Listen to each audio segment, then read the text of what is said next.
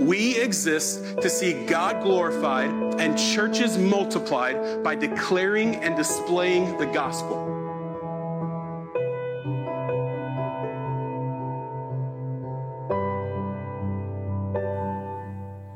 Our text today is in Jeremiah 31. That's Jeremiah 31, verses 31 through 34. Behold, the days are coming, declares the Lord, when I will make a new covenant with the house of Israel and the house of Judah not like the covenant that I made with their fathers on the day when I took them by the hand to bring them out of the land of Egypt, my covenant that they broke, though I was their husband, declares the Lord.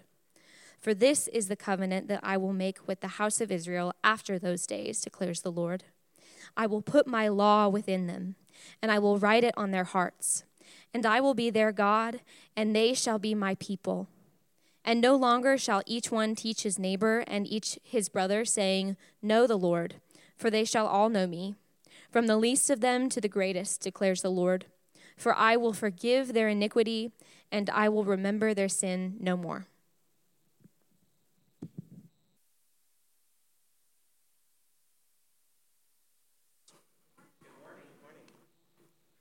Hey, it's good to be with you. Hey, just two quick announcements before we jump into this great book of Jeremiah. Uh, if you're a guest, welcome to Emmaus Church. I'm proud of you for coming to early service on daylight savings time. Uh, that, that's a good, a good move. That's a way to get daylight savings time started right. So good work. Uh, if you're a guest with us, we want to know you and uh, we want to answer any questions you might have. And so if you want to uh, learn more information about the church or introduce yourself, which we would love you to do, uh, feel free to go to the Connect table after the service and uh, we'll, we'll, we'll give you a cup in exchange for some information. And we just want to get to know you and uh, what brought you here. Covenant members, as always, it's amazing to be with you all. It's amazing to see your beautiful faces on this Sunday morning. Uh, it's a joy to be with you. Also, one more announcement the deadline to register for the women's retreat is this Wednesday. And so, if you want to go on the women's retreat, which I suggest you do, uh, the deadline to register is this Wednesday. Okay, with that being said, let's jump in. We are in our third week of a series in which we are marching through the prophets. We are taking um, a really big bite, and we're going to try to go week by week through each prophet, one prophet per week. This is our third week. the first week was an introduction, and then we did Isaiah last week, and now we have the very terrifying task of the book of Jeremiah. The book of Jeremiah is an incredible book but we have our work cut out for us. By word count, right, if we're counting words, Jeremiah is not only the longest prophet, but the longest book in the Bible. The entire Bible. It's the longest book by word count. So, this is going to be a lot of work to cover the entire the entirety of the longest book of the Bible in one sermon, but it's going to be joyful work. It's work that I'm excited for. So, let's pray ask the Lord for his help because we're going to need it, and then we'll jump into this great book.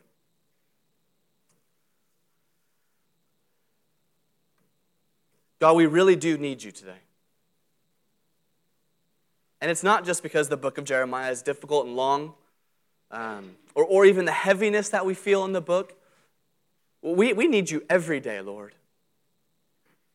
And so we, we, we just start our time in your word today with a confession of neediness. Lord, we, we, we come into the room with empty hands.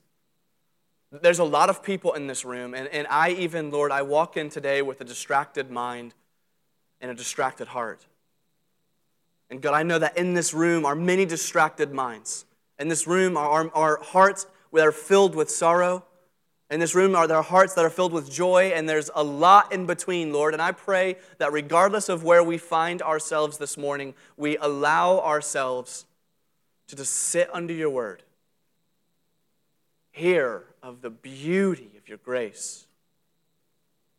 God, what we need more than anything today is you.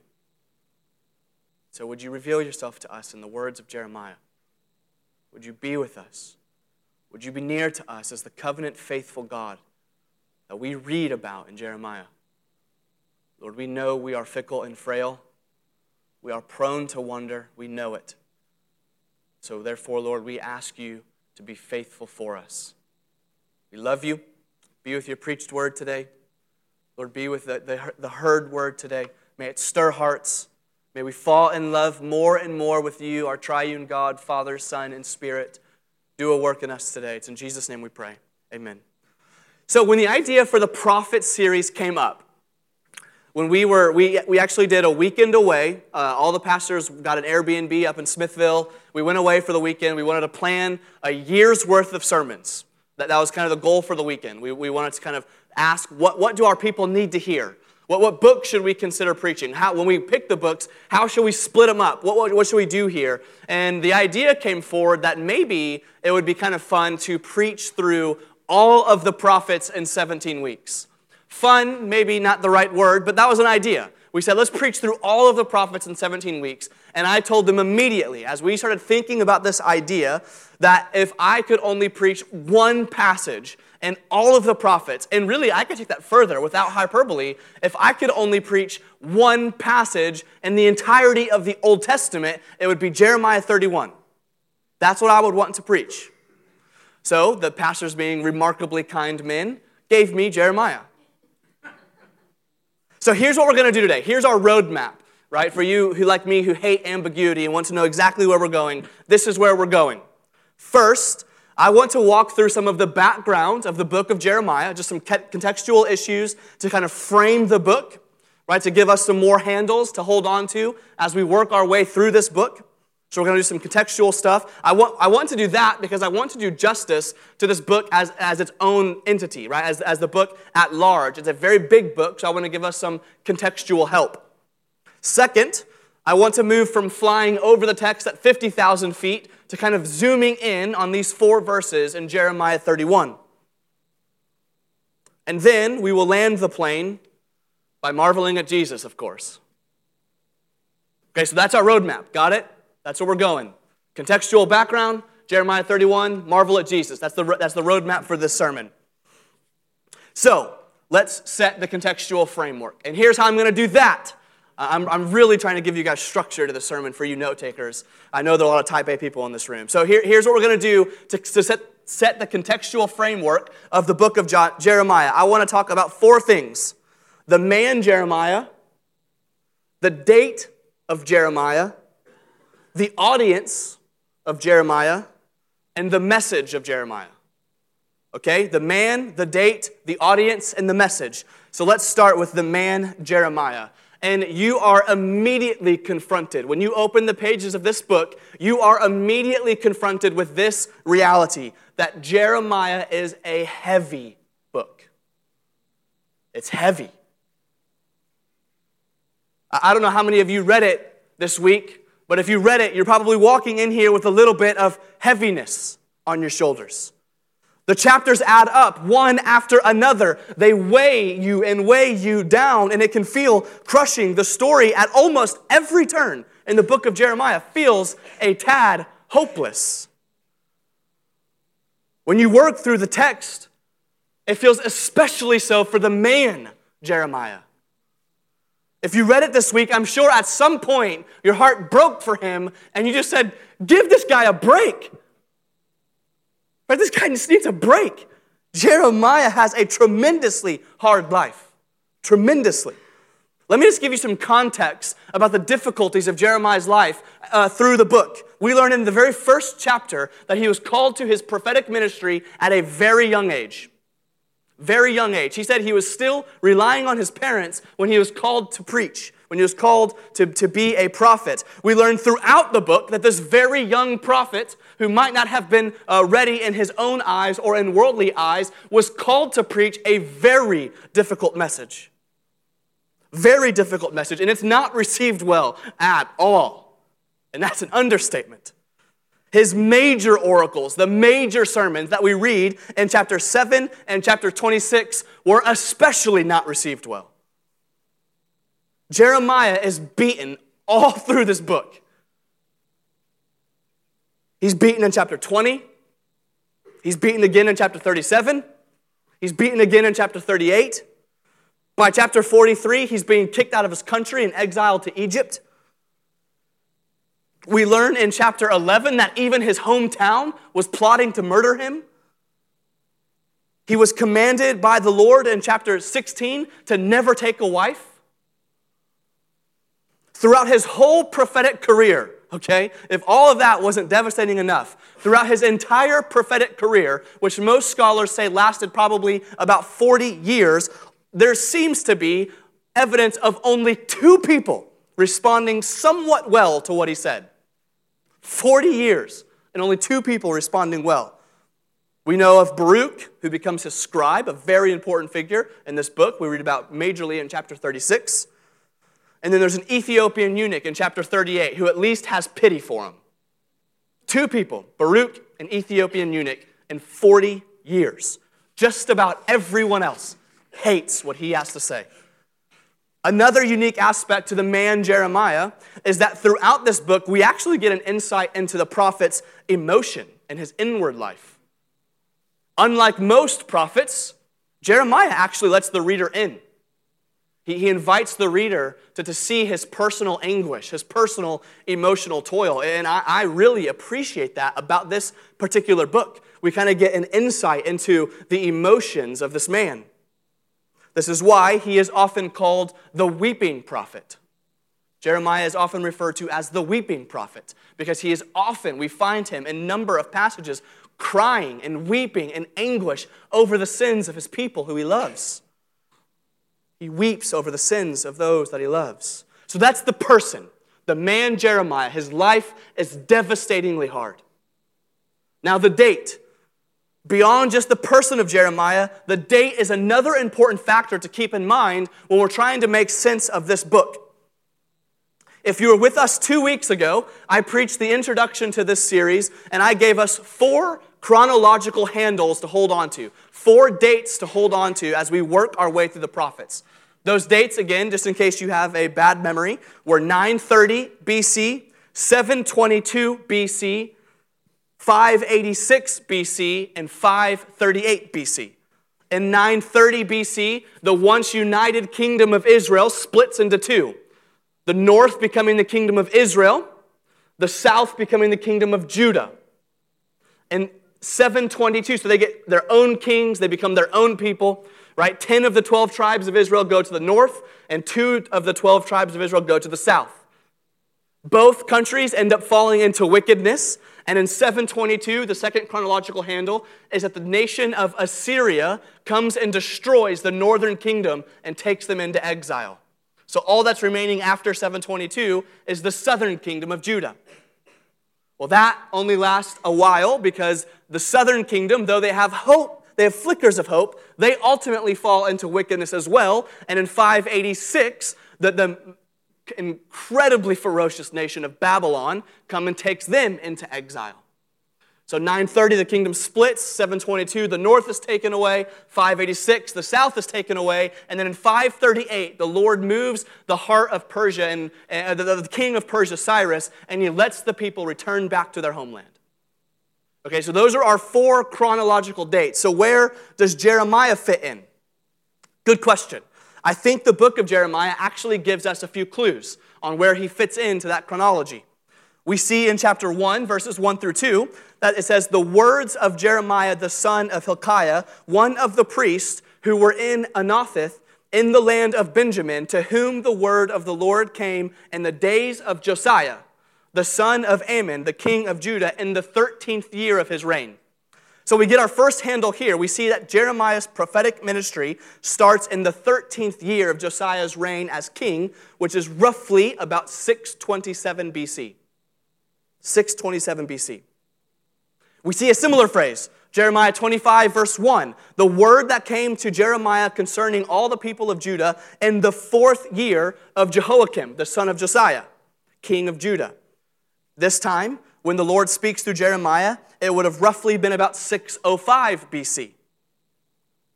We learn elsewhere in the book that when, when uh, Jeremiah is sent to Egypt and his prophetic ministry finds its end there, it would have been roughly 580 BC. So, what does that mean? Put it all together. To put the dates on Jeremiah, his ministry would have likely been between 627 BC and 580 BC. Okay? These dates are very important. And if you're in tune, you can see why, can't you? This means that Jeremiah was performing his prophetic ministry during the devastating destruction of the southern kingdom of Judah. He would have seen the Babylonian Empire come and demolish the people of God. And he's preaching, by the way, this is going to happen to you, and no one listens. When it comes to the content of the book, there are really three movements. Within Jeremiah, there are really three movements. They can be categorized like this. These movements are this warning, judgment, and then restoration. Those are kind of the movements of the book. Jeremiah can feel kind of um, a, a, bit, um, what was the word I'm looking for? almost like it's bouncing around if you read straight through it. Some people have even called it an anthology. I would disagree with that. I think it really helps us to structure the narrative of Jeremiah by using these three movements warning, judgment, and restoration. Jeremiah warned the people of the southern kingdom, Judah, that if they don't repent and be faithful to the covenant, that a people from the north, Babylon, would be coming. We see this throughout the book that Jeremiah's warnings fall on deaf ears and the people do not repent and become faithful to the covenant. So Jeremiah moves from warning to judgment. He says at the beginning of the book, if you do not repent and come back to the Lord, the great nation from the north is coming. And then we're going to see a turn as they don't repent, and he's going to say, they are coming, and it's not going to be pretty. He preaches against almost everybody.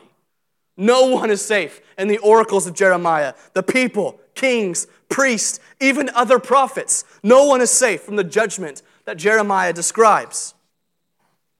Okay, so then the audience of Jeremiah. We've done the man Jeremiah, the date of Jeremiah. So what about the audience? The audience of Jeremiah is another element that adds to its, its, its uh, tragedy, if you will. What we see in the book of Jeremiah is that the audience of Jeremiah is utterly wicked. We can get a glimpse at just how bad they are as, uh, using two examples the people of, of Judah and the kings of Judah. as for the kings, Jeremiah's ministry would have seen a number of kings come and go. Right? A number of kings come and go while Jeremiah is a prophet. We don't learn much about some of them. They're just mentioned in passing, a, a passing clause. But some of them we learn quite a bit we get to see just how wicked they were. Listen to the description of Jehoahaz. This is in chapter 22. He's also called Shallum throughout the book. It says this of him But you have eyes and heart only for dishonest gain, for shedding of innocent blood, and for practicing oppression and violence. If that description isn't bad enough, we have a fascinating chapter in chapter 36. If you didn't read the book, make sure to go read chapter 36. It's such a fascinating chapter. It's worth mentioning another king, Jehoiakim, who is the brother of the king we just mentioned, Jehoahaz. So you have Jehoiakim and Jehoahaz. Jehoahaz reigns first, and then Jehoiakim. Well, Jehoiakim was very proud and utterly disrespected Jeremiah and the word of the Lord. And what happens in chapter 36 is Jeremiah calls a, a, a scribe, Baruch. And, and Baruch is called to write everything Jeremiah says down and compile it into a scroll. Jeremiah delivers to Baruch an oracle against the people that he is supposed to go read at the temple. He's going to go read this message from Jeremiah at the temple and tell the people of their wickedness and how they can repent. So Baruch goes and meets a very similar fate as Jeremiah. No one cares. No one cares what Baruch has to say. And what ends up happening is the king, Jehoiakim, hears of the word of warning that is coming from this man Baruch, and he calls for the scroll to be captured and brought to him.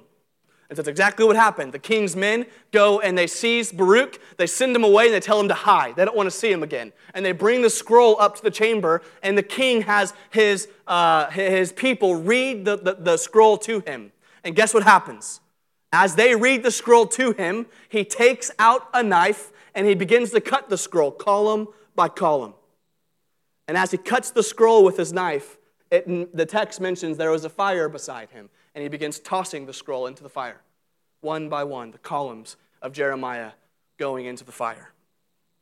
And as they read of what's to happen to them, what this prophet is foretelling will happen to them, it says this terrifying line Neither the king nor any of his servants who heard any of these things were afraid. They were not afraid. And this will not go well for them. As for the people, right, that's the kings. As for the people of Jeremiah, his favorite analogy for them is that the southern kingdom is an adulterous nation of idolaters adulterous idolaters. If you read the book this week, as you've been challenged to do, you, you, you will come across that phrase of, of idolatry as adultery uh, kind of repeatedly. That's his favorite analogy for the people. They have turned away from the faithful one, they have turned away from their covenant husband, and they are idolaters. Throughout the book, the Lord has been faithful to them and it gets so bad that in chapter 15, God says that he will stop listening to the intercession of Jeremiah on their behalf. And God takes it so far to say this even if Moses and Samuel stood before him and prayed on behalf of the people, he would not listen. Their wickedness is too great. The intercession of Moses won't even help at this point. The greats, the intercession of the greats will not help the wickedness of Judah. God says instead, they ask, Where are you going to send the people? And he says, This I'm going to send them to four places to pestilence, to the sword, to famine, and to captivity. So that's the audience of Jeremiah. So then we turn to the message of Jeremiah. All of this leads to what is the, one of the primary messages of Jeremiah a great nation from the north. We read that phrase all over this book. This is what he is warning about a great nation from the north. God is going to judge the people of the southern kingdom of Judah by sending a foreign army to destroy the nation and to take them into captivity and exile.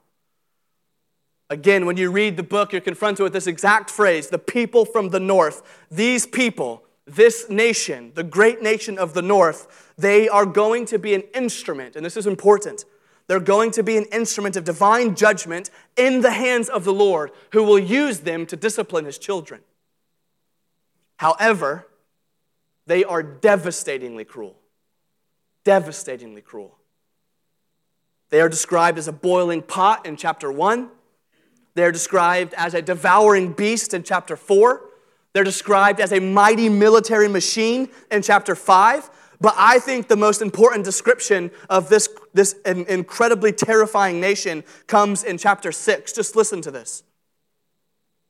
Thus says the Lord Behold, a people is coming from the north country. This is chapter 6, verse 22. A people is coming from the north country.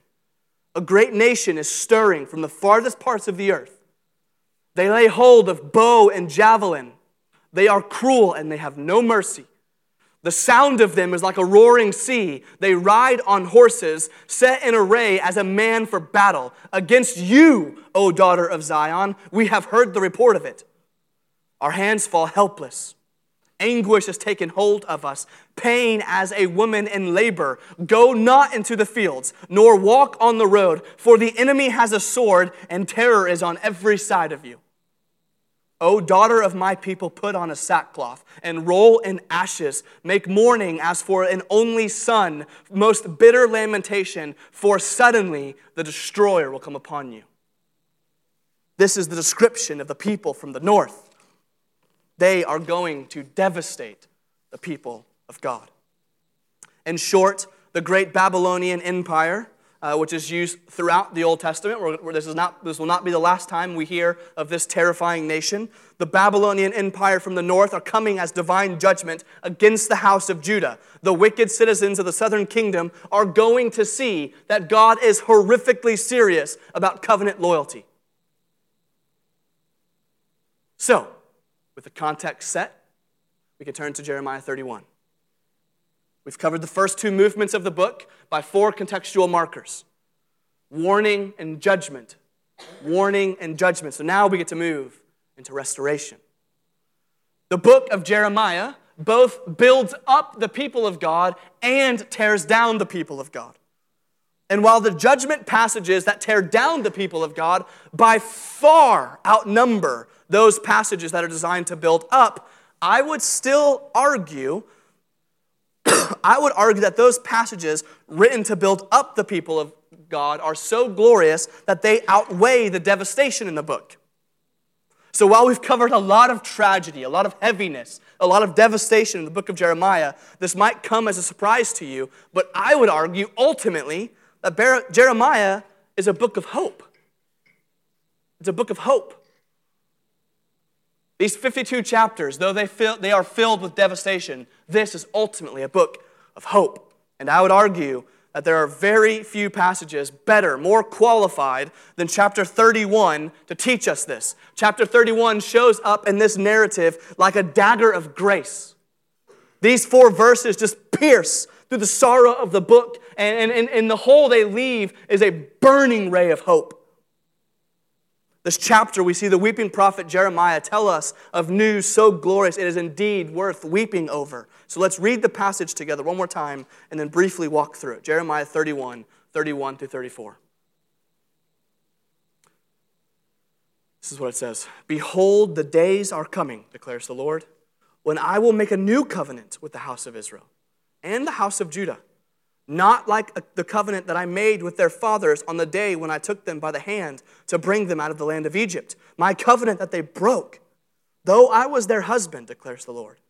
For this is the covenant that I will make with the house of Israel after those days, declares the Lord. I will put my law within them, and I will write it on their hearts. And I will be their God, and they shall be my people. And no longer shall each one teach his neighbor and each his brother, saying, Know the Lord, for they shall all know me from the least of them to the greatest, declares the Lord, for I will forgive their iniquity and I will remember their sin no more.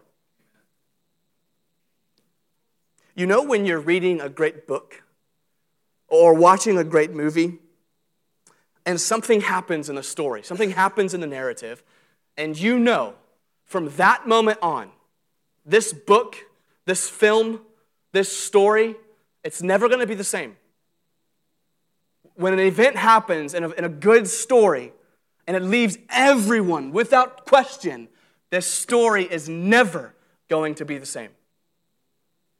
This story is never going to be the same.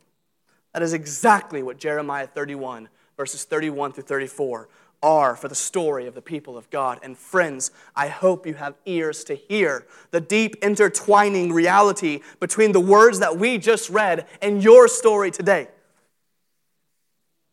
Behold, the days are coming, declares the Lord, that I will make a new covenant.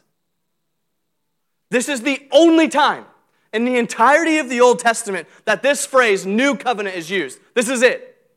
This is the only time. The New Testament is riddled with this language. The New Testament has this language of new covenant all over it. Hebrews 8, Hebrews 9, Hebrews 12, Luke 22, 1 Corinthians 11, 2 Corinthians 3, just to name a few. But this is the only time in the Old Testament that this phrase new covenant is used. And this clause alone, at this clause alone, the attention of the Israelites would have been in Jeremiah's clutches.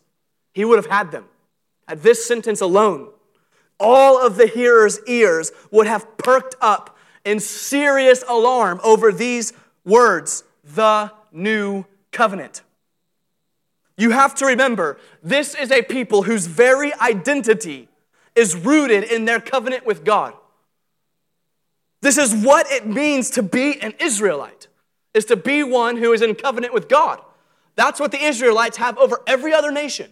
They are in covenant with God. That's what it means to be an Israelite. This is what defines their ethnicity and country. This is what it means to be them.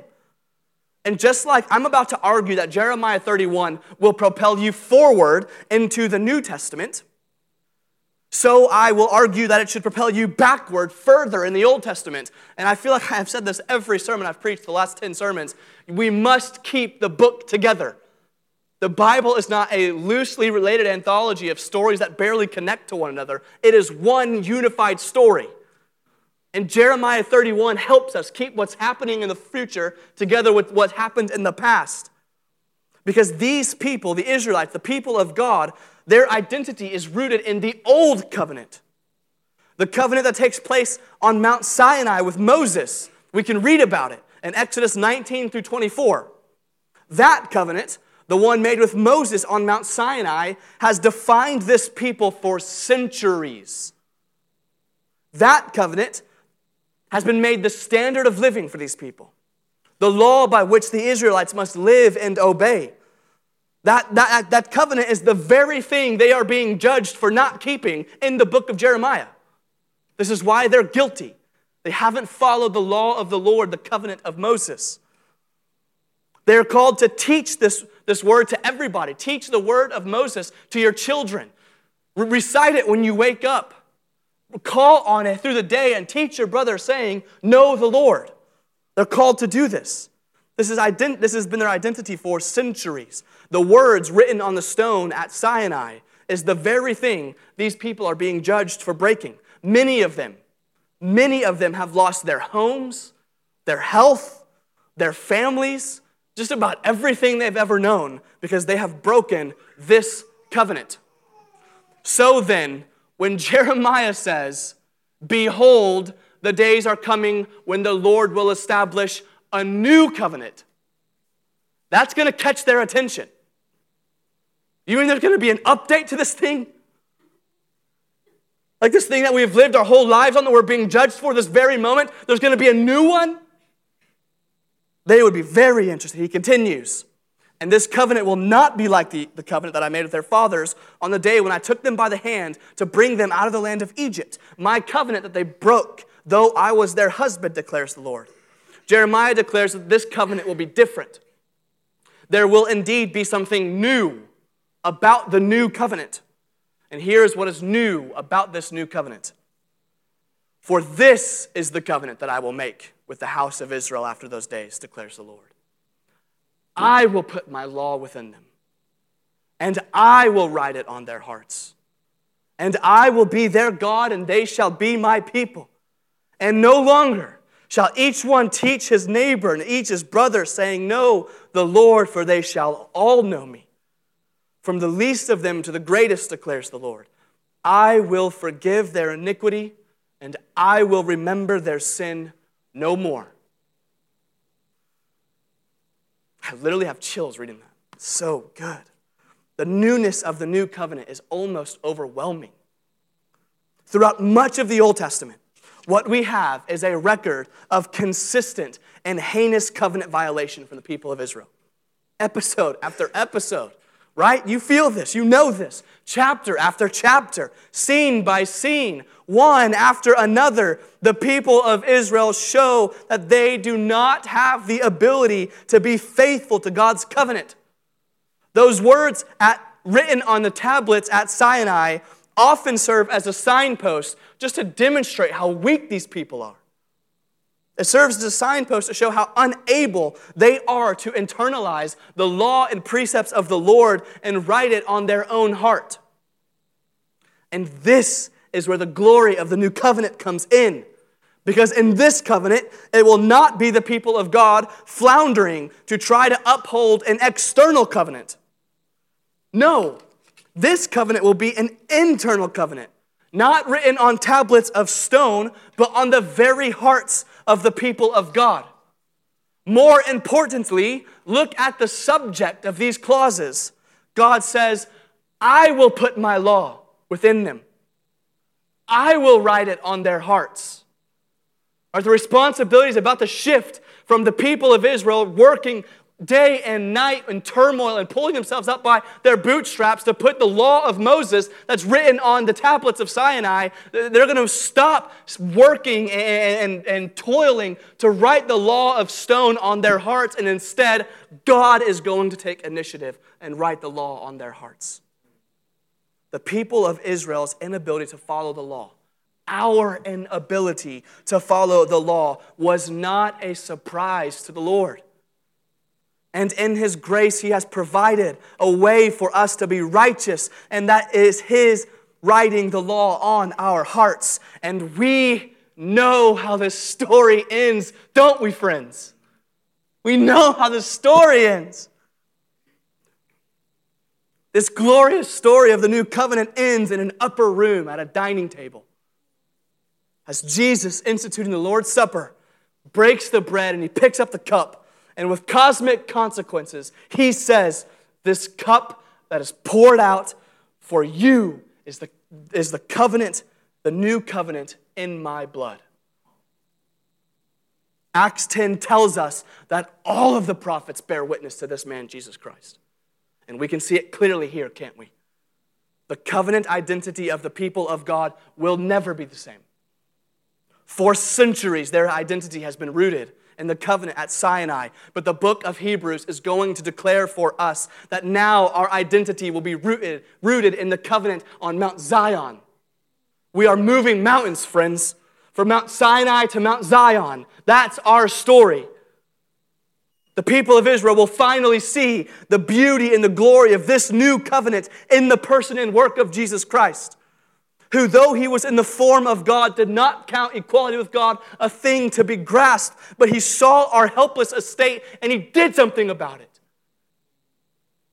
He saw our covenant violating ways and he acted on our behalf by taking the form of a servant and living the life of complete covenant obedience, living the life of utter law keeping, and in his blood, which is the blood of the new covenant poured out on the cross, there might be a way of righteousness for a covenant violating people like you and me. It is through the person and work of Jesus Christ that the Lord writes the law on our hearts in the new covenant. And don't miss the final clause. Don't miss this. Look at the very last sentence here. For I will forgive their iniquity, and I will remember their sin no more. As we close, just think about how this would have landed on an exiled Israelite who's lost everything. Just think about how this would have landed.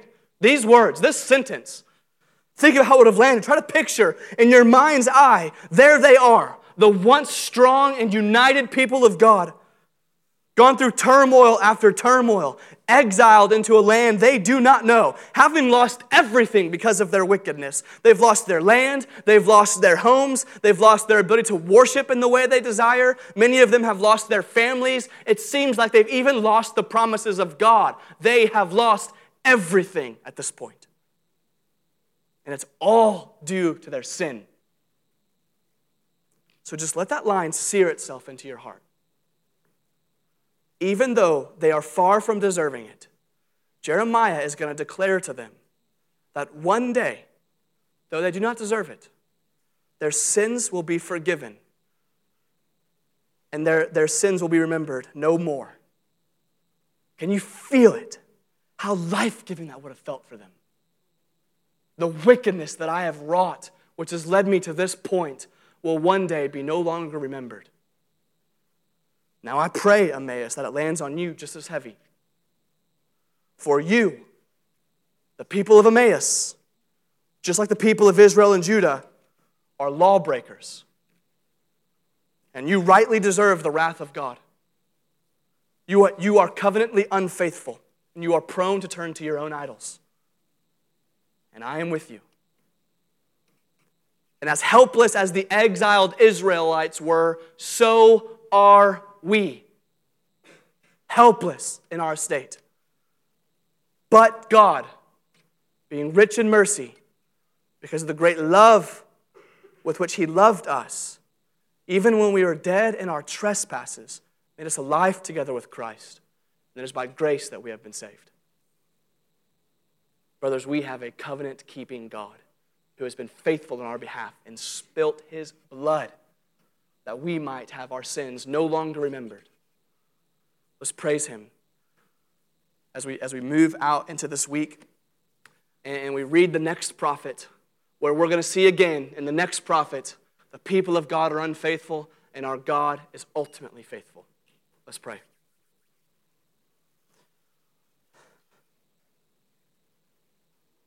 God, after working through a book like Jeremiah, it, honestly almost feels silly to come to you in prayer.